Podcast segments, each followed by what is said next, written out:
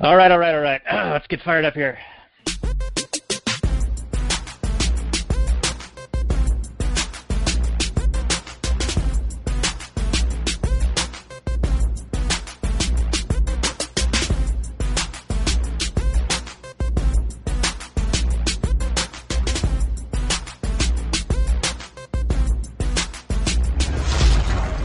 Maximum freedom. Read.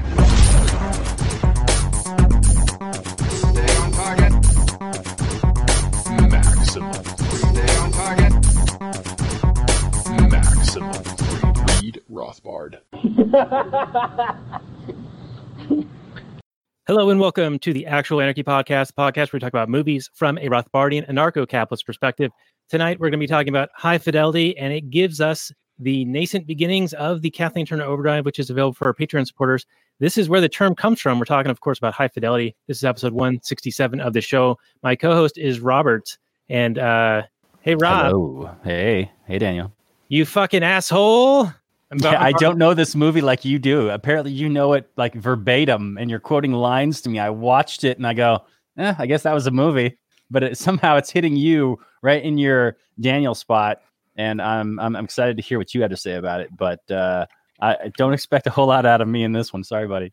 Well, that's okay. It's gonna come right out of the feel zones for me because this is a movie that I really enjoyed the first time I saw it. I owned it on DVD, not VHS, so it doesn't go back that far, but it was one that I watched multiple times and kind of identified with uh, Cusack's character because I also went through a few breakups at that time.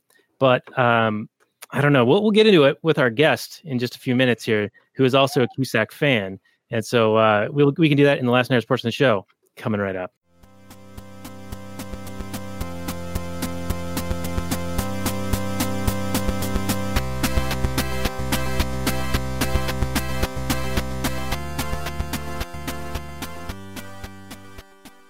Hey everyone, it's Sonic Death Monkey. I mean, the Last Nighters, and we uh, re- we review movies on this show here, which is unassailably cool. I might add. Uh, we're gonna be talking about High Fidelity tonight with a special guest, and this is episode. Let's see here, 110 of the show, and my co-host is Robert Johnson. He What's is up? at uh, Trubster.com. That's his website. You can find some of the wares that he develops. Uh, some of the top five ways you can support the show: buy something from Trubster.com subscribe to us on YouTube, give us a review. We've been getting reviews lately. This is really good news. We've gotten two in the past week. It must have been that um, how you say our Groundhog Day episode with Jack V. Lloyd got a lot of traction. A lot of people out there hearing the the stuff that we have to say, the nonsense that we spew, and uh, we got a Hmm. couple of reviews out of it. So that's really good news. Um, Well, something so we're doing is working. something we're doing is working. And I think one of our other things that's working is the guests that we have. And we have one of our top five guests about to join us here in just a moment. He is Nikki P of Sound Freak, formerly known as Sounds Like Liberty. Uh, not quite into the Kathleen Turner Overdrive name of your group now, but it's Peace Freaks. Nick, welcome back to the show. You've been our guest several times. We talked about Chernobyl uh, related to your Free Markets Green Earth um, podcast. We had you on for Dark City. Uh, was there something else? I, I'm, I'm kind of drawing a blank, but you've been on at least twice. times? I'm gonna be. I feel like there was another one, but I'm not entirely sure when it would have been. Um, I'm always. I always have fun when I'm on. You guys are. You guys are good people to talk to, and I like talking about movies. I've watched probably far too many of them in my days. Well, welcome back. Uh, however many times it's been, I will put it on our show notes page, lastnight.com slash 110. And uh, we'll also put a link to your wares, what you got. So nickpacone.com is like the granddaddy of websites that links out to your other shows, right? So why don't you uh, just reintroduce yourself to the audience and then give us a list of all the projects you work on. Oh, good lord.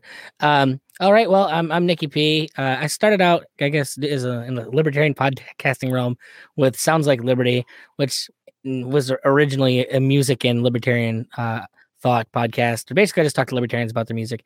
We've kind of expanded out and had some interesting things happen in the Twitterverse recently that have made me want to, I guess, kind of de-libertarianize myself. And I guess I'm still consider myself a libertarian, but I think the the name kind of carries with it some baggage, like people that think they're libertarians and want to bomb Iran.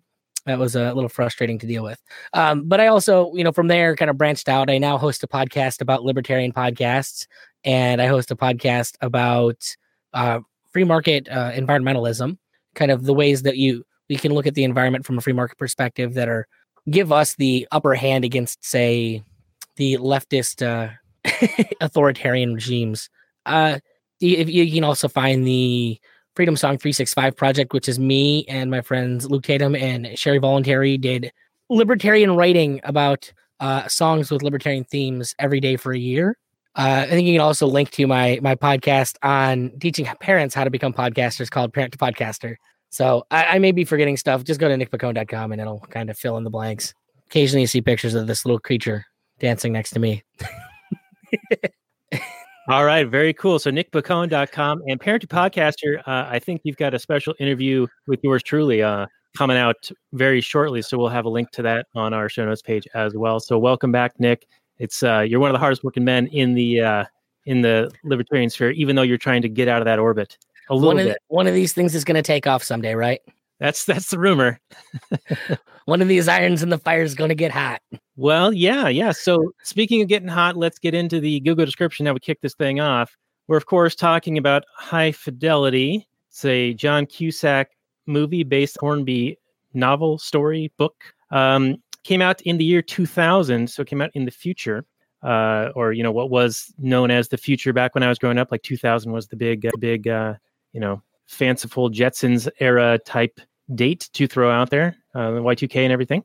Uh, drama comedy film, one hour, 54 minutes. It is uh, now owned by Disney and is not available on any platform without paying $10 or more, unless you bootleg it off YouTube like Robert and I did. Uh, came out uh, 2000, like I said, rated R, 7.5 B, 91% Rotten Tomatoes, Tomatoes, 79% Rot, uh, and 85% of Google users liked it. The description is Rob Gordon, played by John, John Cusack, is the owner of a failing record store in Chicago, in Chicago where he sells music the old fashioned way on vinyl. Although they have an un- encyclopedic encyclopedic knowledge of pop music and our scene, it's of no help to no help to Rob, whose needle skips the love groove when his longtime girlfriend Laura, played by Iben Hjejle, uh, walks out on him. As he examines his failed attempts at romance and happiness, the process finds him being dragged, kicking and screaming, into adult head, adulthood. Uh, director Stephen Frears, box office $47.1 million. Uh, Robert, I'll go to you for Oh, your no. take on this. Uh, What Google- take? You got to have something. What do you want me to say about this movie, Daniel? It was a movie. I watched it. People did stuff on the screen. They were talking. I kind of laughed a few times. There was sort of a plot. It was about a guy who it's kind of like this woe is me. All these breakups I've had with all these girls, kind of just analyzing his love history when, you know, it's all spurred on by, by his latest girlfriend who dumps him and walks out. But then ultimately he realizes that this is the girl that he's wanted all along because other girls are just drama or not drama. They're like they're fantasies and he wants something real and he's just tired and he's just old and broken down and he's settling. That's the end of the movie. He's like, I'm gonna settle. The end. Great, great movie, Daniel. This is super good. Well, hold, My hold- God, that's what you get out of that movie. That's what it is. That's what that can't movie even- is. We can't even be friends anymore. Good lord. All right, this is going to be spicy, everyone. Oh, it's gonna be 'cause Robert contentious. And Nick are going to Love just. I'm going to be in the middle. I'm going to be a little go between here, try to mediate this situation. But Nick, your take on the description and Robert's uh, opening terrible remarks. Well, hurt- Let's just say this is a The better this is a better way to get across Jordan Peterson's 12 rules for life. Like he should have just gave people this movie and then not wrote that boring ass book that anyone who went to a Catholic church knows every part of. Um the, the idea he, he yes he, he I guess you can call it settling in that he realize realizes the things that actually have value in his life and chooses those over things that he was told had value in his life. Um to me it's it's one of the one of the few movies that like has a character actually develop and realize that he's the problem as opposed to blaming everything on everyone else. Like that's usually the conclusion is that oh well you know we we don't have to deal with our emotional problems. When the whole thing is he's just acting like a child and he has to grow up. That's it. And he, he doesn't give up so much as realize that well the reason I'm in this relationship now is because I value these things and not the things I thought I did. I, I I do see this as a maturation process as well. Um, and that's kind of the whole impetus behind the breakup between him and Laura is that they got together in this you know club scene or whatever. He was a DJ and she was a pink haired uh, law student, and then she had to grow up and you know she had a job and she started making adult money and she couldn't keep doing the kid things like what was it uh, it's like a bible verse i think where you know when i was a child i did childish things and then when i became an adult i put away those childish things and I think that there's a transition period, and we kind of see that here. She left because Rob was still the same person he was when she met him, and she had matured and he had not. Now, full disclosure to my position on this, I have actually read the book, uh, which is far better and fairly different in some respects. Um, I also have probably over a hundred John Cusack DVDs upstairs, where I've been collecting John Cusack DVDs since the moment I saw this movie. Stalker. Very much so.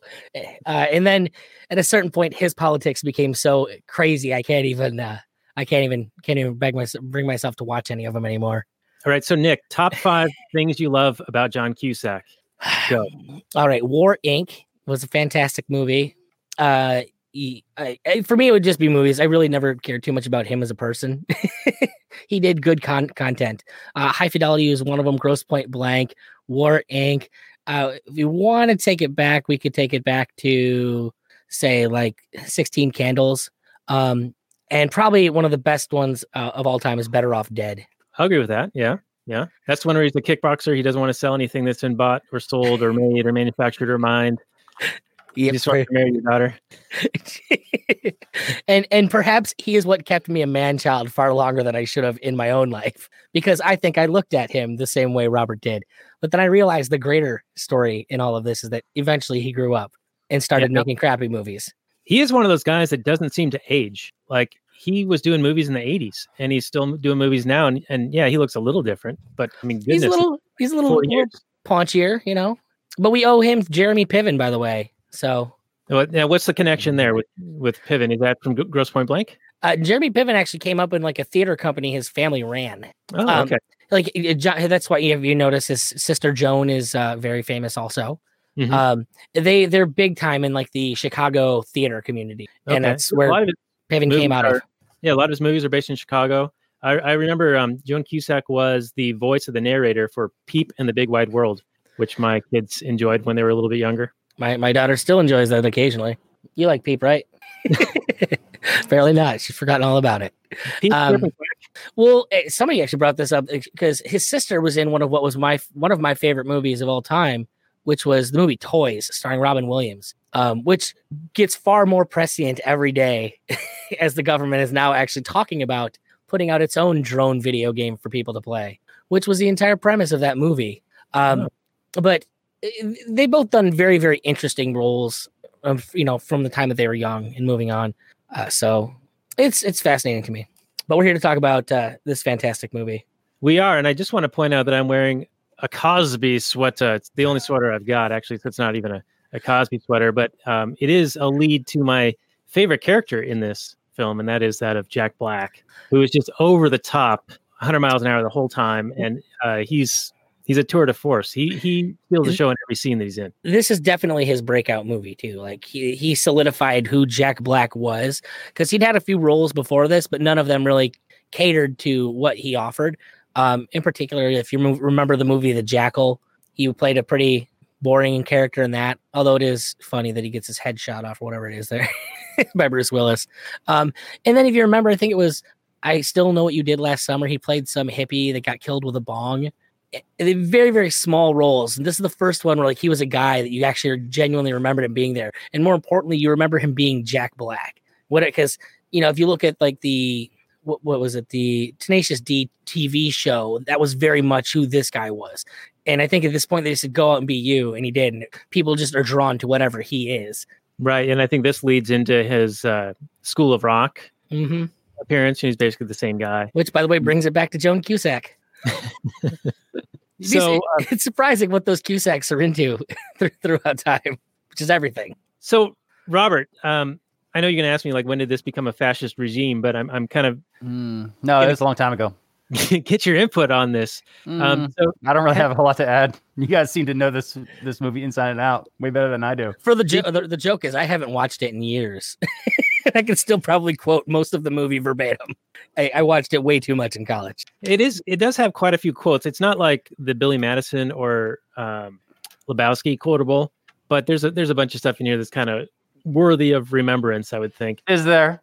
Well, I, I think Hornby just wrote good characters, and and there is still a lot of Hornby's character in this guy. Um, I, I don't know if you've ever read anything else by Nick Hornby, but he's just very good at capturing a certain person and like you feel what they feel and that's the key to rob is that perhaps perhaps we were never like our, our, our co-host here was never in the position to be a rob but i was definitely a rob in college. And so those feelings that he has i know them very well because i've lived them where you're looking at back like what's so broken about me that nobody finds me worthwhile? And if you go through a string of relationships you, it's something that eventually you're going to come to like it, it forces you to deal with the fact that the only common denominator between any of these very disparate people is you.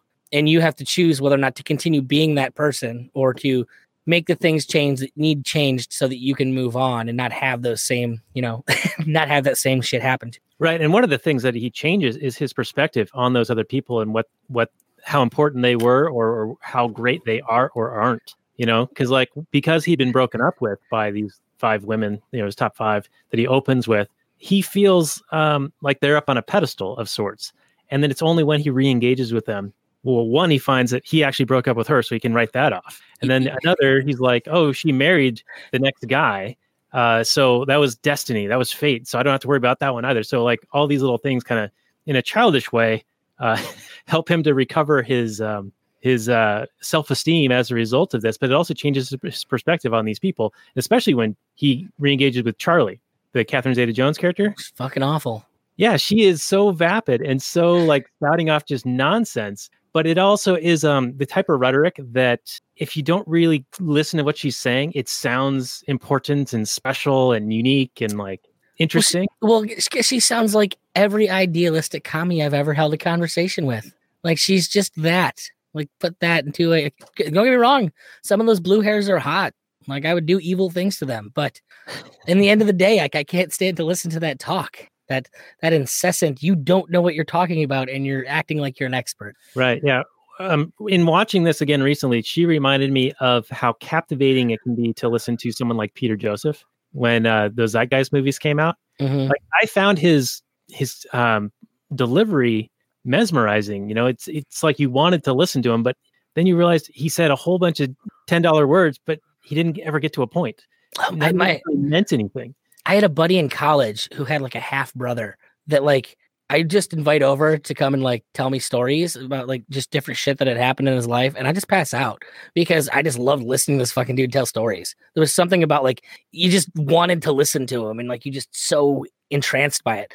I, the last time I remember seeing him was where he was wearing a communist flag, running around in just a communist flag through campus, and yeah, I, I don't know why that I would let that person in my house let alone listen to them talk. But but there was something about it. It's just that I don't know if it's a charm thing or just the quality of voice. Some people have something that you just want to listen to. Yet, Trubs over here knows. I You do know.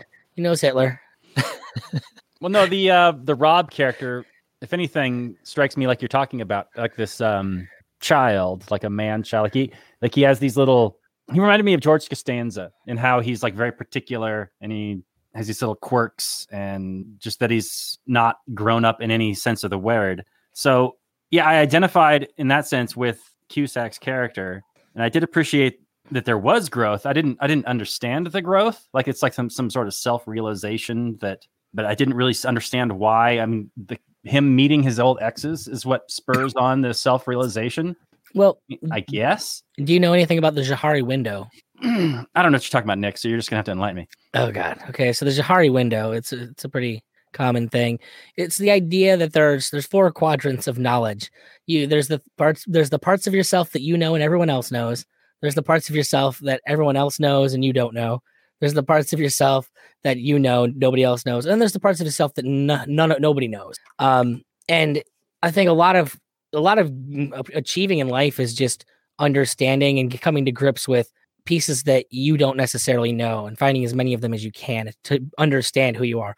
And through the course of finding out about all these women and what happened in their lives, he he's forced into a position where he has to come to grips and say, well, the common denominator between all these is X. And what is that what does that leave other than I'm a problem? Well, how do I deal with that? How do I cope with that? So I'm either left to change and deal with it or, you know, continue living a lie and be unhappy from relationship to relationship, doing the same things I've always done. Yeah, and I think a lot of it is it goes back to that whole perspective thing. Like he starts to realize that how he was even viewing the relationship with Laura was he was looking for this fire, right? This like intense roller coaster, but then when he was reflecting on it after losing her, he liked that it was steady. Like there weren't super highs, there weren't super lows. It was just good and comfortable and like her smell and whatever. So he was willing to, I guess, no longer re- have one foot out the door and and cherish what he actually had versus always keeping an eye out for something better or something more exciting or something like that. Well, he was taking stock of the fact that stability and reliability are something that has value to him. You know, hot girls are pretty valuable in one way, like cool girls are valuable in other ways. But it, it, there's certain things that don't have value to you until you reach a certain point in life. And he just reached the point in life and realized that finally that these things that I didn't put any value in before, I now do. And I just didn't know I did. Right. Otherwise- It, it took him a while to figure it out. And I also want to say that he was a bit of a pussy and a bit of a hypocrite. Oh, without question. He is he, he is a flawed character. Like, but he also got to, you know, bang Lenny Kravitz's wife. That's cool. Yeah, too. Marie Marie DeSalle, is that is that her name in the in the in the show here? Is it number eight with a smile? I believe it was the number eight with a smile. I believe it's implied. Bullshit. Can be wrong to state a preference? Can it be wrong to state a preference? Exactly. Uh, but yeah, so that was his his hypocriticalness was that he was all broken up because um, Laura was with this Ian guy. I hate him too. Uh, even before they had slept together, you know, she said that they hadn't. Then he goes out and sleeps with Marie DeSalle right away. And then once he does discover that she does sleep with Ray, then he's all busted up over it. But if she knew that he did that thing, wouldn't you know, like, wouldn't she be pissed? It's it's really bizarre this situation where he goes out and does the thing that he would be very upset with her doing. I'm just. I, we were talking about his flaws, and I just keep. I keep running the scene. Charlie, you fucking bitch. Let's work it out. he screams through the window, and you're just like, that is not the appropriate way to handle your emotions. No, yeah, it's very child childlike uh, way of handling it. And he was still doing that stuff even with Laura. Like as soon as he figured out where Ray lived, where Ian lived, he would go outside of his apartment and call on the phone, the payphone, and like basically stock them like you stock uh, Cusack with the DVDs. And what I don't understand is, you know, we, I don't mean to jump all the way to the end already, but when Laura has her turn back towards him, it's after he does all this crazy stalker shit. And her dad dies, and she's like emotionally vulnerable and just wants, I guess, to fill that void with something else. And so then, you know, she goes back to him just for, you know, physical needs or whatever. It, but it's it, it's not a satisfying like re, reunite reuniting of them uh, on a emotional like relationship level for me. It seems kind of uh it it's it rings a little hollow, you know? Well, and see, and that's the thing. I would, I would be willing to decide with with Rob and say that yes, she totally fucking settled. Like she, she probably made some stupid decisions in staying with him based on his reactions to things. But maybe that's just making her a good person, you know. But she or she sat down and she weighed the values that she had in her life, and you know, the stability of you know, I guess routine sex was important enough for her to stay with a guy. Maybe maybe he was cute and that was what she valued. He had other things that he learned that he valued in her aside from those qualities. You know, I think I think he may I think he he wants her for better reasons than she wants him, perhaps. Yeah, like And- he had a realization he has to punch his weight, but even with her, he's not. yeah, really. He's a guy who I guess I guess he owns a record store, and then he goes and and tries to. In this, I will give him credit in this. He goes and tries to be good at a business that is even worse to try and be good at than being a record store owner, which is a music producer.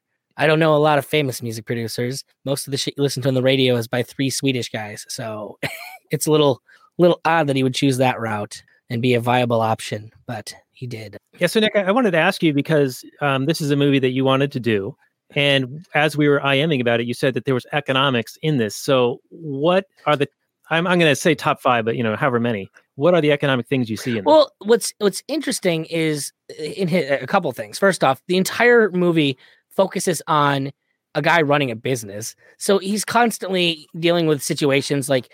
Does he keep these guys around because they're his friends? Does he keep these guys around because they're good employees? We we can see where he has to come to grips with why what the business is to him and why he does it, which I think is also why he chooses to, you know, get back into the DJing thing and why he chooses to produce that band because I think he he starts to see the record store as more of a business and he knows he needs fulfillment musically in other places because he's not going to get it there.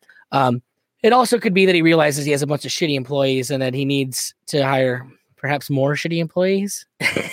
um, but I also find it amusing. Uh, one of the things that I, I, I that I was thinking of when I actually said that was, you look at in particular Jack Black's character, who is out there and he's talking about talking a big game about the art and the creative process and let them riot. We're Sonic fucking Death Monkey but then he completely turns on that for this party. You know, he's he's he's doing the freaking Rob out the whole time, going, you know, you and you and your bougie friends can deal with this.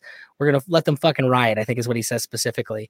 And then he shows up and, and then the night he makes a joke, and then he provides exactly what he was hired to do, which is entertainment. And he goes in there competently understanding what his audience is and giving them what they want, despite that that's not what he would do.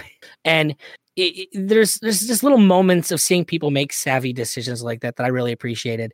And while they'll talk a big game about how important the art is to what they do, they also realize that art in is and frankly has always been a commercial endeavor. People that do it for any length of time, they're going to make money on it or they won't do it very long.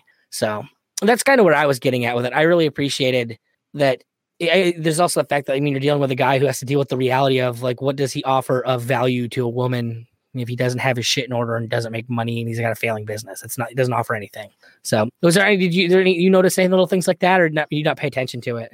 Well, I was thinking that you were going to go with the he's running a, a record store in a gentrified neighborhood where people don't go to window shops, so the rent's cheap, but probably not a lot of foot traffic. Though they do show the store busy pretty often. But he said it's um you know people who need to make a special trip to go down there, like with a specific purpose. It's usually young men who are like lonely or heartbroken or whatever. Uh, as he opens, you know, what came first, the music or the misery? Uh, and then Well, there's also that, that actually factors a lot more into the book because if if you read the book, he actually i i he actually isn't even selling like he's not into pop music like that whole which came first, the pop music or the misery, that whole deal is a- he's actually selling blue like very niche blues music in the book that they like, and that's what he's obsessed with. And so he would have a much more niche shop, but I don't think you could sell that to an American audience. Which, but it is one of the reasons I think that uh, Springsteen makes that appearance that he makes in there because that is kind of an homage to the whole blues, like roots rock, um, like history of that book. okay, um. But what is also is funny is that this this movie was acting as if records were something that was never going to come back, and here we are. CDs are kind of passe, and records are big money. They've actually made sold more. Or they, they we've had solid gains in the record industry for the past five years now. That it, they continue to make more and more money. Yeah, I mean, 20 years will, will change quite a bit. I mean, the CDs were kind of the, the new fangled thing back when this came out, and, and records were going away. But now, I guess the tone is different. There, there's a scratchiness and a warmth. to well, the no, the, the really thing the vinyl. thing is is with vinyl, um, it's a very tangible thing, and that's why people still bought CDs. That's why I still buy CDs. I don't have room for records, so I'll buy the CDs and get like the liner notes. And there's an experience to buy, getting a new record, and that I a true like lover of music and aficionado will have. Like God, you, you crack it open, you open the liner notes, you're looking through the lyrics, you're you're seeing this full like this full spectrum thing that the artist wanted you to see and you really don't get a feel of that like you do uh, with with a record. Like opening that record and the sleeve is this big, beautiful artwork. It, it's it's something special about that. And the bottom line is that you're going to listen to it on a fucking iPhone one way or the other. So this you're not listening to it on a CD. The, the, you, you may never like a lot of people own records. They may never listen to those records. They go up on a on a thing in the wall and they can kind of look through them like they have a library. But almost every record you buy, you get the download code sh- like sent to you from the company that you bought it through immediately. So like if I go and buy a record on Amazon, they'll send me the download code to download it immediately to my device, and then I've got the record for later consumption. It's just there. Uh, it's more never the You never actually go and, and do it. It's just that? nice to have, you, but you never actually like take advantage of it. Uh, I, I, I, right now, I don't even have a record player. I have, I've given it to one of my friends, but I have a couple records sitting over there that I've picked up. A lot of times, it's just a way to support the artist. Like you, you, you like having a tangible thing. Like I can't justify music that doesn't have a tangible side of it. I, as an IP, uh, anti-IP person, I will never justify sending people money for just fucking nothing. Like, what are you giving me? Like, I, I need something to fucking hold, or this is nothing. So I always have to have the CD, but um, you know that's just the way I choose to consume it. And that's I think that the like the record industry is a still a very niche thing, but they found their audience and they've managed to cultivate that audience, and they still managed to make money on it. Where and whereas CDs uh, continue to lose money, um, records are actually making more money than they have been. So it's it's very interesting to see the way that the perception of an industry was, and that no one could have predicted that, short of like maybe a, an incredible out insider. Okay, all right. Well, I'm going to offend your golf buddy here and ask Robert um, uh, his particular takes on the economics of this. There were a couple of instances where co- a consumer, a customer, came into the shop and were denied service. Two different occasions that I can recall, and I just called to say I love you. yeah, that one, and then the um the the really like kind of fresh fish guy that Jack Black was like trying to like help him, er, you know, get his collection going, and then he wanted this particular record. And he's like, "No. I'm not selling it today. I don't feel like selling it today. and then as soon as uh, that guy walks away, then one of their other buddies, uh, Lewis, I think is his name, like, I'll give you 50 for it. And he's like, sold. I'm like, why would you sell it to me and not that guy? And it's like, because you're not a nerd.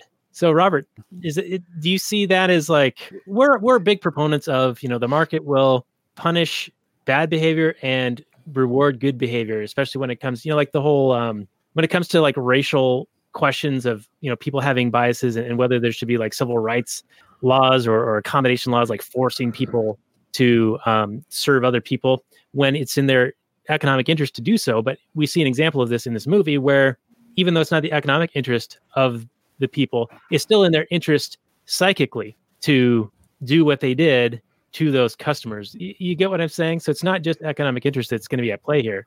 Or Well, yeah, they're they're elitist fucks, right? And I think they get called that in the film, right? They're Oh, not yeah. they're not good economic actors. I mean, they Cusack think, think they know better than everyone yeah Don't they? Cusack puts puts the puts the place in like this out of the way dump of a of a location. And I think the only people that can get away with that are people that have like a monopolies on a certain set of service or or a, or a, what is that tangible like intangible um like a competitive advantage. Like you can't Like- get it anywhere else. you can't get this anywhere else and this is like the new hot not hot spot like you know nightclubs can get away with that sort of It's thing Ex- exclusivity exactly or like um high-end restaurants can turn away customers if they don't meet certain certain standard or whatever because you can't get this food anywhere else you can't get this experience anywhere else Well, and, and I don't know if you've ever searched for an import. Uh, it's a lot easier than it, it used to be. But I know some people like in the early '90s, like you'd have to really, really hunt to find certain CDs. Like um, my favorite version of "Body Moving" by the Beastie Boys is actually a Japanese import B side recorded or remixed by Fatboy Slim. It was only on this one import uh, that you could you'd have to hunt down to find. So unless you had a niche store that was buying like very specific content to get you all of those extra things that weren't even like sold here in the states, you wouldn't find it. So he could Right. sit there and So- hold that record, and nobody else has it. So right so he had a virtual monopoly in this Yes. town of his for sure It's whereas these now. days you could just go online and pick it up no problem I mean, it's some things are still hard to find. Like look for Mm-hmm. look for a copy of the film Necronomicon online somewhere, and tell me how much you have to pay for it to find it. And it's going to be a VHS copy. It's a pretty terrible movie, also. Well, all Indeed. right.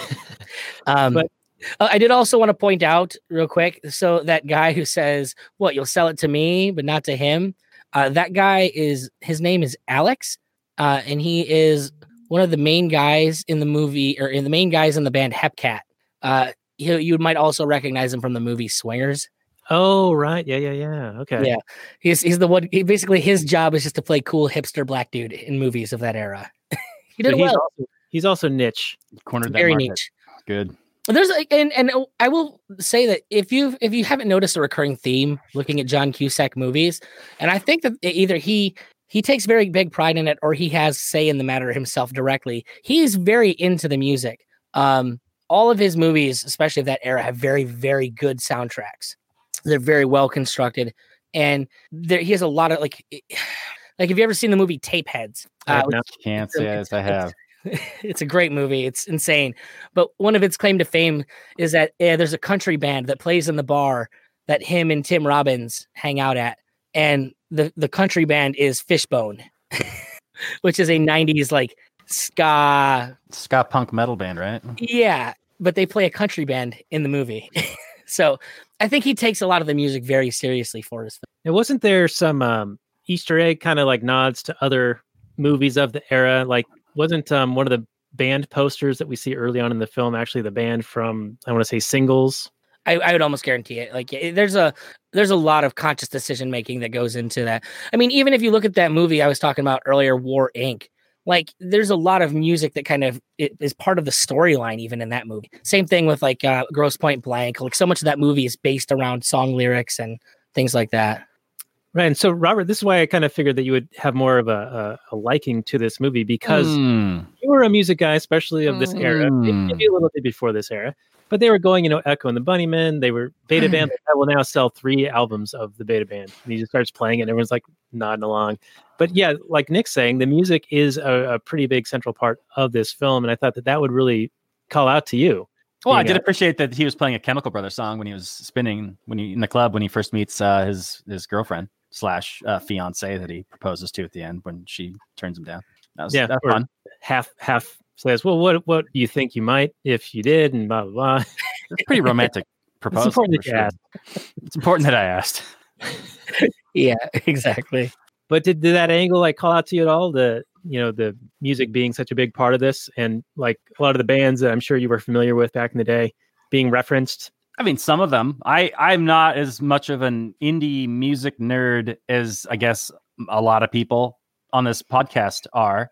Um, I remember belonging to like the Columbia Music Club back in like the day. That was Oh, how you got music. Join for a, join for a penny. Yeah, you, you're in for a penny, and you get like twelve discs, and you, you Up pick them all, and then you and then you then they send you more, but then you got to pay like five ninety nine or four ninety nine or whatever it was. Oh no, it was worse than that. It was like a penny for the first twelve, and then it's like twenty dollars for each each additional, and you can't cancel. Like, you can't figure out how to cancel. I don't remember it being that bad, but it could have been some It, for some it was people's that it was definitely that bad, and I was like not old enough to realize what I was doing at the time. And so, you know, my parents would have to deal with it when I do it, and then I send it to grandma's house after the first mm. time. yeah, no, it was what it was. Well, I remember running out of bands that I liked to pick from because they only had a small catalog. I mean, I don't know if they had a huge Well, catalog, but I remember it being because if you pay attention to it, we don't think of buying music, but those were those are basically you're buying the music direct from the label. So Columbia had Columbia Music, you know, BMG would have Warner, you know, Warner Music because they were just selling the artists that they had like that they represented. And so you you have to be you have to be part of all of them to kind of get the full spectrum of the music that was out there. Um, I would say in the '90s, probably the best one would have been uh, Warner Brothers and Warner Brothers today still has some of the best indie artists. Okay. Okay. Well, I just remember running out of the good ones and then still picking some crap, getting those crap CDs, and then getting some like indie cred for having those CDs, but I never listened to them because I hated them. I remember like a band called Firehose. I want to say I got that album. And they're like, "Oh, you listen to Firehose?" And I was like, "Oh yeah, totally listen to Firehose. You're cool." never listened to Firehose. I listened to it one time, thought it was crap, but I, I- I never threw it away. I'm imagining that he was actually listening to Firehouse. I, I maybe it was. It was like some alternative band in the early '90s. I don't know, All right. Well, Kinda like the conflict Melvins or something. Ugh, God, I wish there was Melvin. conflict resolution is my job. Ah, fucking ponytail. Few Yeah, things are so- as, dis- as disgusting to me as Tim Robbins with a ponytail. I wish I still had mine actually for recording this episode. Uh, I don't Robert, miss it. Thank you.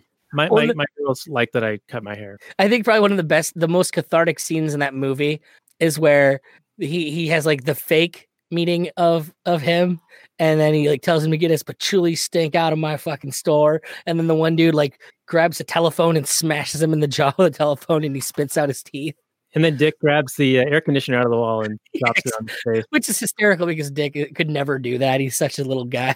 Uh, and then he falls in love with the girl from Roseanne. Yeah. Yeah. I did appreciate that. I recognized her right away. Now, Robert, this this calls back a little bit to our previous episode with Jack V. Lloyd, where we Oh, yeah? Edge of Tomorrow for our Groundhog Day episode. And you know, the threat of alien invasion brought the world together into a one world government. Yes, yes, it did. Similar, similar situation here when when very Bob similar. was a little psycho and started Mm. stalking uh, Laura and Ray, Ian. I hate Ray. Yeah. Ian. Right, ponytail. Ian and- Raymond. And Joan Way to his shore. Joan points out to him, like, hey, if you keep up this crazy shit, you're going to form a little unit. You know, now they have a common enemy. Before it was just Mm. Three people in a mess, and now you're forming this little team against you. I think that was pretty solid advice from her. No, Oh, that's absolutely. that is solid advice. Absolutely. Yeah, your his craziness was giving them something to bond over. You don't want to do that when they're when their relationship's on the edge. Not I- that he knew that, but I think I'm seeing what's going on here is that maybe this hit just a little bit too close to home and our, our friend here hasn't reached the point of enlightenment that we have. You know, we we're married with kids That's now, we our lives, and you know, he's still doing the bachelor artist thing, you know. I'm a disaster and I'm just looking at you enlightened beings and going, how can I pattern my life after these incredible entities? these these specimens of of all that is man. That's right. No, no, no, no. I, absolutely.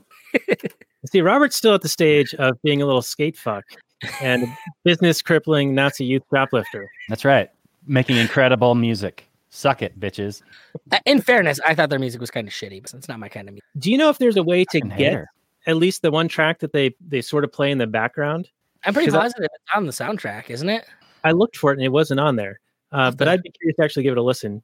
I will. I'll have to go and see if I can find that somewhere because I'm pretty positive I I, I, had it somewhere as an MP3 in college. I might even have it in my, my collection still. Okay, yeah, send it my way. I, I'd appreciate that. Um, and I, I really like that Jack Black's line is that in it is like he, he hates those guys and they're listening to it. He's like, "Ah, but it's really fucking good, man. you know, like he reluctantly has Yeah. to appreciate the quality of it. I mean, don't get me wrong. Uh, there's there's some shit that I see artistically that, yeah, you know, while I, I'm like, God, this is terrible and I can't stand it. But man, if only I had the amount of like ability to pour into this. Like, there's some there's some really good music out there written by commies. We'll just say that. I would agree with you there. I was a big fan of Rage Against Machine back in the day, and now I'm like, oh, you know, you see their um, was it the Bulls on Parade one where they're doing the the music on Wall Street? And they got the Trump for president um, posters That's crazy. back in like 2000, 2001, something like yeah, that. Yeah, that was with uh, Michael Moore, right? uh, it might have been. Yeah, they they shut down Wall Street while they played outside, and then Michael Moore win and shut down Wall Street for a day or whatever, and he was super proud of himself. God, I Yeah, hate my. pathetic, pathetic rebound fuck. Another line from this. I mean, but let- let's be clear. She clearly has shitty taste in men. Like Rob and him, neither one of them is really a catch. Is that possibly because of the man voice? Uh, what do you mean the man voice? I mean, she sounds like a dude when she talks. Oh, like, I, I like she that has her a deep, smoky accent. voice. Are we talking about the Zoe? What's her name? Kravitz lady? No, no, no. She sounds sexy as. F- Who we talking about? We're talking about uh, i- the Laura. Which one's Laura? Laura kind of talk, kind of talks like this a little bit. Uh, uh, you know, um, um, what's up, guys? Is this a character in the movie we're talking about? Yeah, it's it's the his girl. girlfriend. It's like the girl that like breaks up with him. She The sounds like a dude. Girl, the Yeah. lawyer. Hot, Lawyer she sounds like a dude. All right, I don't remember sounding like a dude. All right, She's Could got be. a pretty heavy like Scandinavian accent, so maybe maybe that's what you're maybe hearing. maybe Nikki's not into that. Oh no, I married a woman with a dude voice. Oh, okay. All right. My my wife's voice is very deep and smoky. Well, when the lights are off. Oh man, I didn't Sonic anything about her shoulders. Sonic Wait, so are you guys officially changing Kathleen Turner Overdrive to Sonic Death Monkey after this, or are you going to go full on and do the full thing, and it's now going to be downtown? Was it uh, downtown Halley, Uptown Five, whatever it is there? oh Barry Jive and the Uptown Five. Barry Jive in the Uptown Five. That's what it was. Yeah, he was making the transition from Sonic Death Monkey to Kathleen Turner Overdrive, but for tonight Right. it'll be Barry Jive and the Uptown Five. I And love then, it. then he sings "Let's Get It On," which this was the first time I heard Jack Black sing. I know that Tenacious D, Tenacious D like predates this a bit. Uh, Um, this is the first time I heard it too. Uh, funny story. I I heard Tenacious D for the first time because I was talking about this movie in physics class in high school, and I we had we had like a substitute teacher, and he was a younger guy, um, Mister Philbin or something like that. I can't remember, but uh, he he overheard me talking about the movie and how much I love Jack Black singing "Let's Get It On," and he's like, "Well, if you like that, you should go look this up." And so I think I went home and like dug around on the internet until I found it, and I, f- I found uh, you know I found uh, some clips or something, and then I had a friend of mine look for it and burn me a copy of that first Tenacious D record, which I was sent on the path by a fucking high school physics teacher. Yeah, Solid. yeah. I I actually enjoyed his singing. Like what I think for for me and probably for much of the audience, like I was as surprised as Rob Gordon with his actual like being a good singer and actually entertaining for the audience in this. I mean, I know this like you know part of the plot and all, but Well, how mean- much do you actually know about? It, it, it technically isn't the first time I ever heard Jack Black sing because there is a movie that I saw Tenacious D in many years before that that I didn't. It never registered to me that they were them, which is go and look up Biodome. oh, and- that The Shore? Shore movie? And Tenacious D is playing as Tenacious D out in like when all the hippies are hanging out outside of on Earth Day and they're all having the big party out there. They're just walking around like singing, and it's him and KG as little tiny babies, man. Like they're so young in it, and it's hilarious. Um, but it, you know, it's something that you would never think about because it's just it's so in the background to what's going on. Like you'll just get passes like a screen passes by them. I don't even think it's 10 seconds of them in the movie. But like once you know that it's them, like you can't unknow it. You're like, oh my God, that's crazy. Okay, all right. Now I will take it back a little bit. Earlier in in the uh in the movie, he does sing a little bit like "Brother, what a night it really was, brother, what a night it really was." Angina's tough. and then Uh. and then Rob's like shaking him, you know, and like, did Laura let you wear that out out in out the house today? This shit is vintage. I would sock you in the nose.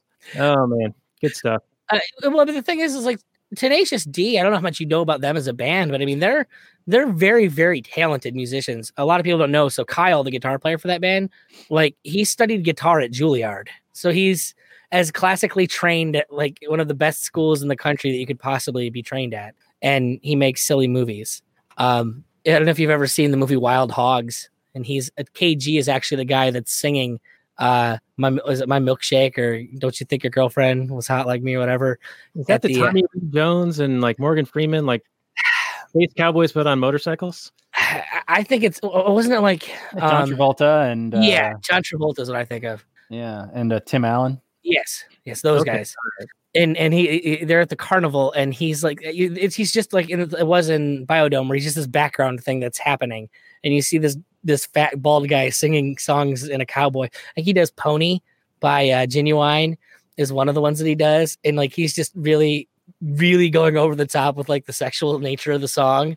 Uh, uh, but if you've never listened to KG sing KG sings really really high like this okay guys kind of like the kind of like the joke version of Prince when you think of how Prince sings like you just imagine him having this high pitched squealy voice well that's actually how KG sings I'm a long time Tenacious D fan. Long time. I, I, I own the complete Masterworks. I, I haven't watched it in a long time, but I do own it. I think the quality in the music has dropped off as of late, but but I mean, I, I respect what what they did. The, I love the uh, Pick of Destiny mostly because I see it the same way I see like a Adam Sandler movie. It's just an excuse to hang out with their friends and get paid to do it. Like, Yeah, just do some ridiculousness. um, I don't know how far you could run with what they are, but the thing that I love about them, and they, say it in this, at least in one documentary, is that the thing about Tenacious D that makes them beautiful is that you they they get you to buy in because you want for them so much what they want to be. Like they hear themselves as these giant rock gods, and you want that for them, and that's uh, it's a pretty beautiful thing. Yeah, I could see that. I think Tribute's one of the all-time great songs. I still listen to that on a regular basis. I play it all the time on stage. The best People song in the world. People people see a fat guy with a guitar and they're like, "Play some Tenacious D." and then I and then I, I chastise them for making a uh, what do you call it? I will chastise them for making assumptions based on my my weight, like that I that I would play music like that, and then I play it because I'm a whore. Why wouldn't you be? A musical whore for money. I when you see them throwing them twenties in the till, makes for a good night. I've I've played Nickelback, I've played Smash Mouth. I don't care. The price is right. We'll make it happen. All right, you hear you heard it here, folks. All right, well, um, we're getting to that uh, point where we need to start winding down the show. So, are there any last notes, Nick, that you've got? I know Robert, you're you're shooting blanks over there. Oh no, no, I got s- shitload of notes, yo, man. Oh my god, you guys just aren't even talking about them all. I Oh, got, yeah. I got this one where there's uh, Lenny Kravitz's uh, girl says sex is a basic human right. Yeah, I was actually- for that. That's true story. So, ladies, who's it going to be tonight? Come on, Yeah, I had that loaded up for uh, some bonus content. oh, Uh, bonus content! I ruined it. no, we, we can talk about it now. We can talk about it now. What do you want to uh, talk about? Well, so she says, you know, that sex is a basic human right, and and she won't let some asshole get in the way of her and a fuck or whatever. Well, yeah. Um, but I guess it really depends on how she's how she's referring to it as like a basic human right. Um, you know, in, in the positive rights sense, which are illegitimate rights, but I think what most people would think of them as would be something that someone is obligated to provide to you, and I I think that that would be a problematic statement. Uh, what? in the Sounds like perspective my in my utopia, that's the way it's going to be, Daniel. well, and let's not argue that this isn't a male power fantasy film because That's right. clearly it is. It's Thank just it's just basically a story about him dating hot women and not being, you know, cool with when they eventually realize that he's a guy who just serially dates hot women and is, doesn't offer much at the table. Yeah. Right? Yeah. Yeah. So go ahead, Daniel. Continue. What were you saying? Well, I'm just saying that the perspective of probably the lay audience and even the producers of said film, uh, writers and or everyone involved would position that as a positive right thing. I would think like that's how they would view rights as, whereas we would view it as a negative right. So yes, you have the right to engage in said activity voluntarily with consent. What? Boo. But how it's presented in this, it, it seems uh, maybe less than that. I don't know.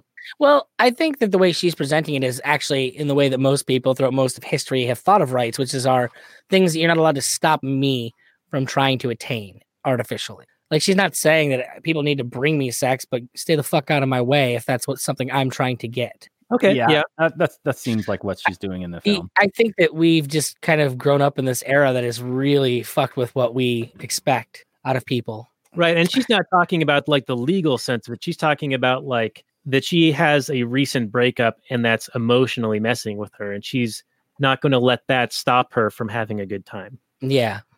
Yeah. Yeah, Daniel. Don't let it stop you from having a good time, buddy. You just you just do it, all right? As long as you have consent. Throw that dick wherever you want to. Yeah, just sling it. Sling it out there. I've been following my gut and it turns out my guts. have Shit shit. So, Robert, oh yeah, Daniel, what's up? why don't you uh, lead us off with your Oh, I'm clearly the ignorant guy in this in this trio. I'm like summary the, and review? I'm the Ringo of this quartet. Um, I I enjoyed this film. Uh, I like Cusack. He's a charming guy. I thought the script was pretty well written. I enjoyed Black. He really, like was said in this podcast, he is the most himself outside of School of Rock, which was written specifically for him. But it did, it as to Nick's point, it did seem like they just kind of said, just do your thing, just be you, and we'll just hit record on the camera. Um, uh, as far as a plot, uh, I I know you guys seem to think this is like some masterpiece of uh, psychology and human behavior or something like that. I I'm I'm not there. I, I'm not there with you guys. Um, I I I'm all for development of characters and to have a character realize that they've been a piece of shit the whole time and to grow in that way is pretty cool. To realize that they've been the bad guy the whole time or whatever. I like the concept, but I don't buy the execution. I don't buy the execution in this film. I don't see that um, you know he's talking to, to to a few exes and then he realizes he has this huge revelation and oh now i'm going to be a good person I, I don't buy it it's too big of a change to happen in 90 minutes um, but you know it's a movie and if you buy it i, I think you'll enjoy it um, I, I- still think it's it's a perfectly fine movie i'm going to give it a 6.5 out of 10 6.5, huh? Well, Robert, you're a cinematic idiot, and I feel sorry for you. This is a brilliant proud film, idiot proud akin to Evil Dead 2, though completely different genre. But this is a, a film that I, uh, I think I said in the open, or perhaps it was our pre-show content available for Patreon supporters at lastnighters.com slash Patreon, uh, that I grew up, well, you know, my formative years watching fairly often um, to the point where I could quote a fair amount of it. I really enjoyed the John Cusack character. I think he played it very well. Uh, Jack Black, of course, was the standout. Um, I think that it is a bit of a journey, and and as Nick said, we have a flawed character, but he does kind of develop, and and I think I keep going back to you know it's his perspective changes, his his perspective changes on his past relationships, his perspective changes on his current relationships, and I, I actually think that the turn is really when he and Laura are back together. And no, it's before they're back together. Actually, she comes into his house and sees the top five jobs, dream jobs that he has listed, and some of them are like being a producer for Atlantic Records in the 1968 to 1973. You get to meet Janis Joplin and you know Led Zeppelin and all this shit. And he, he gets down to like the last one, and and uh, you know none of them are actually possible because they you know have to do with time and other people being dead and all this stuff. Uh, so wouldn't you just change this last one? You know, top five job record store owner, and that's the realization where he actually has to appreciate that his life is pretty good. Like this is something that we try to instill in our girls is like, hey, just so you're aware, your life is really good.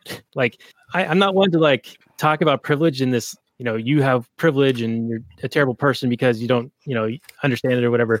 But our girls don't know what hardship is really, like especially with the modern conveniences of Amazon and Costco and the internet and that I can work from home and that we make enough money and all this stuff.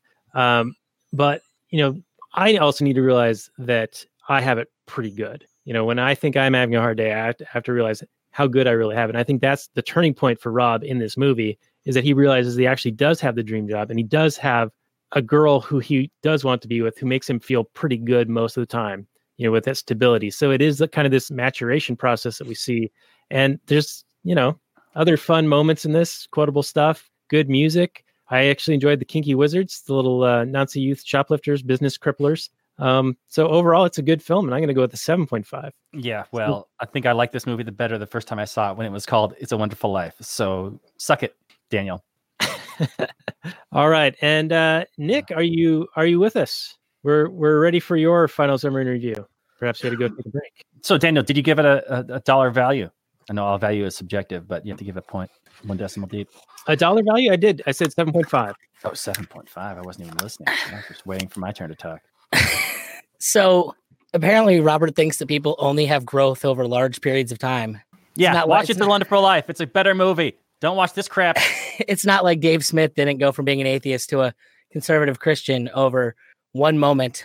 It was one moment. It's when he had his daughter. Yeah. So, you know, go tell me life changes don't happen in moments, that you need to have huge periods of time. Technically, this is even more realistic than that. You still have to have time to reflect on it. I think you're making, I think you're assuming how people have to be. That's right. According to my world and my utopia. He wants everyone to change slow as molasses. All right, Nikki, you, you tell us. Tell us what what- what's your rating, sir? Uh, I'm giving it, I'm going to say an eight. I've definitely seen better movies. Uh, it tickles a lot of my fancies, but not all of them.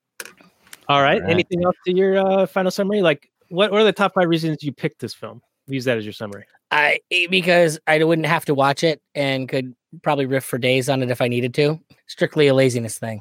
Um, and if I could, I would get. I was going to come on here and just tell everyone to go and watch War Inc., a far better or a far more thought-provoking movie about politics back when he had decent politics because you know Bush was in office. Oh, right. Yeah. Okay. Well, perhaps, perhaps that can be a film that we do on the next appearance of Nikki P of Sound Freaks. I'm just, I'm just the guy that comes on when we do John Cusack movies. Apparently, Maybe our John Cusack guy. We got a Batman guy. We got a Kevin Costner guy. We got a 80s rom com uh, lady. It's all good stuff. We got a little niches, you know? Riches are in the niches, and we're, we're still waiting on them riches. Speaking of riches, if you like what we do here, it's one of the top five ways you can help us out is to go to our Patreon page at lastnighters.com slash Patreon, throw a few shekels our way, and we'll give you some bonus content and also uh, get some warm fuzzies from your um, from your, you know, monetary approval of what we do here. Uh, Robert, um, give us the uh, balance of that list, the four more ways that they can support us. Yeah, top four more ways. Uh, you can leave a review on Apple Podcasts. You can subscribe to us on our YouTube channel and leave a like, leave a comment down in the comment box, get the conversation going. That'd be fantastic. Or buy a shirt on Trupster.com. There's all kinds of different ways you could support us. And don't let me limit you. You might your your list might be different. Your ordinal list might have a different one at the number one. So you could just go ahead and do that one, whatever you're thinking. All right, very good. And you can also check us out on the Launchpad Media, where they're always launching new ideas in your direction. You can also find Nikki P stuff over there, as well as at nickpacone.com. His latest is Peace Freaks and Parent to Podcaster. And I will be making an appearance on that show, I think, uh, coming right up. So we'll have a link to that on our show notes page at lastnighters.com slash 110. And uh, this has been our episode on high fidelity. And we will say good night from last night.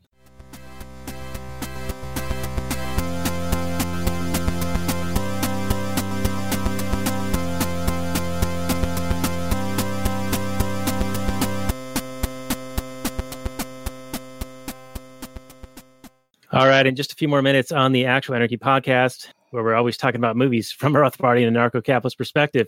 Uh, this was episode 167 of the show, and there was uh, some comments about the culture war in our pre-show content, which is available for our Patreon supporters.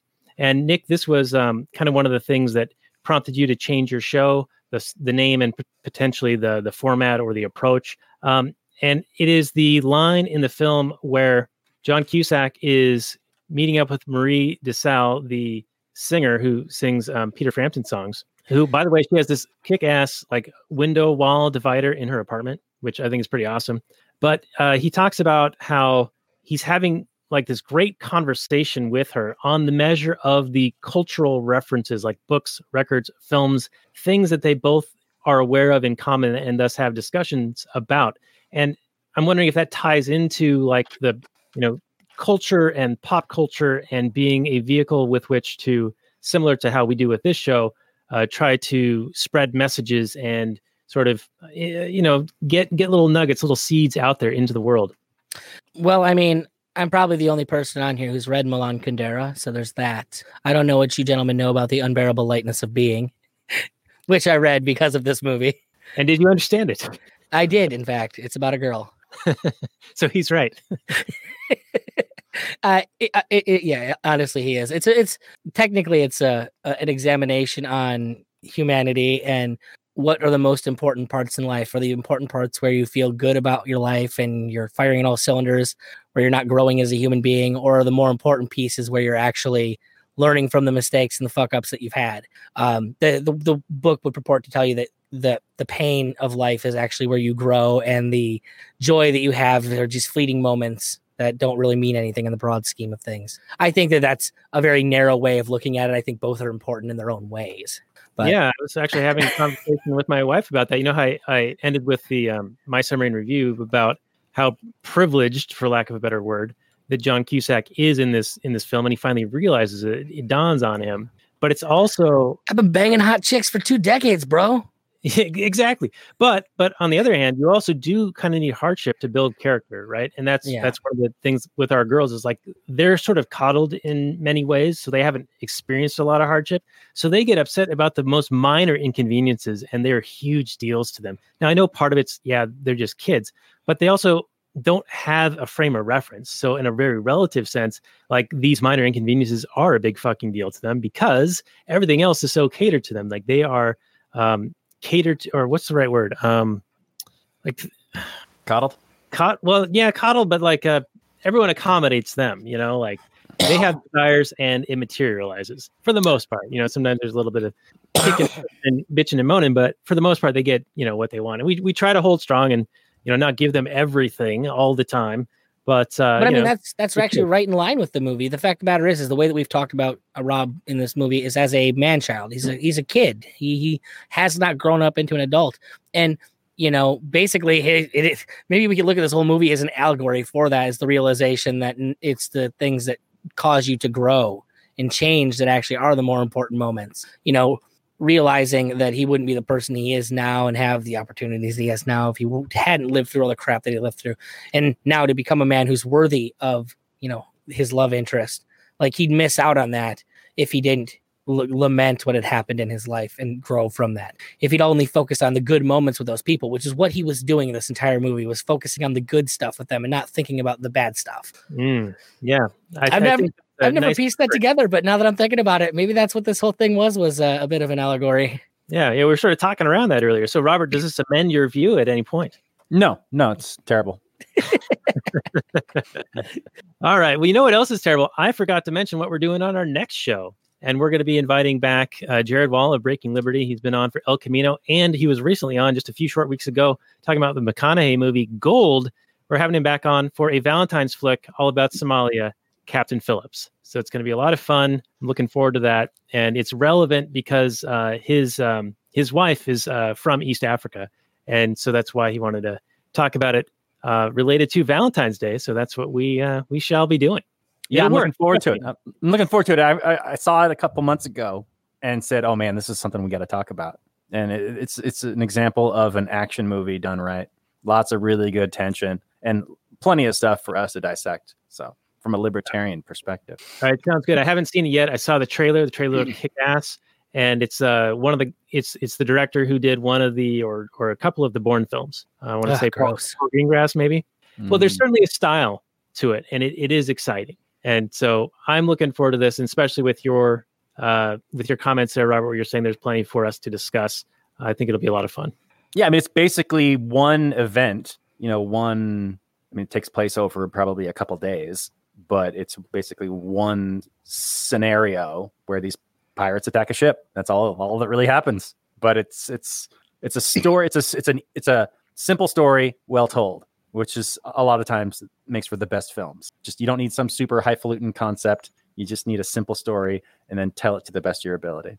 And it delivers. I think so, but we'll see. We'll see. Maybe Oh, it we won't will. deliver for others. We will see next We week. will. Same bat time, same bat channel. Uh, oh, spoiler alert: we're going to be doing Batman '89 in a few weeks as well. Speaking of bat channels and bat names and all this stuff. Uh, so Nikki P, thank you so much for being our guest. We would love to have you back on for that other Cusack film. You can be our Cusack guy, like we said. People can find you at nickpacone.com and all the work that you do. Um, Peace Freaks is the latest, and Parent to Podcaster. Look for the interview with me, and then you've got a couple of other episodes up already. Mhm. Uh, a lot of good stuff. Uh, thanks again for doing what you do and for being our guest on this Actual Anarchy podcast on High Fidelity, episode 167 of the show. Yeah, thanks, Nick. It was great. Okay. All right. Any final words for the audience there? Uh, No, no, I don't have any. Thanks for listening, guys. Come on back next week. We'll be talking about a man in a boat getting attacked by some pirates. Should be fun. all right. And uh, with that, we'll say maximum freedom, everyone. Good night.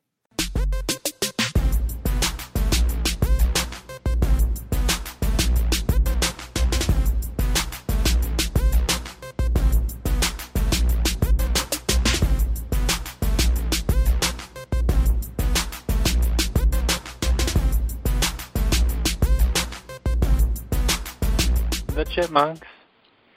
C H I P M U N K. We're the Chipmunks.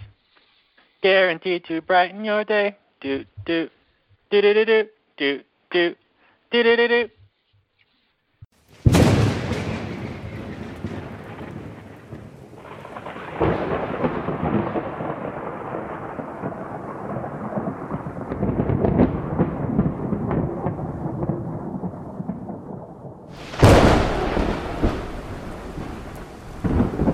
In the early days of the internet, radical libertarians were scattered, lonely, and faceless.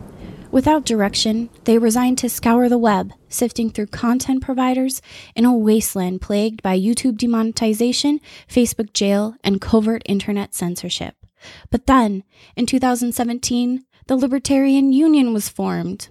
Finally, the average Joe libertarian could find a thriving community of independent podcasters and content providers, all in one convenient location. At Libertarian Union, we'll always have the latest news, interviews, discussions, and even movie reviews. With hundreds of episodes and more added all the time, you'll always find something fresh at libertarianunion.com.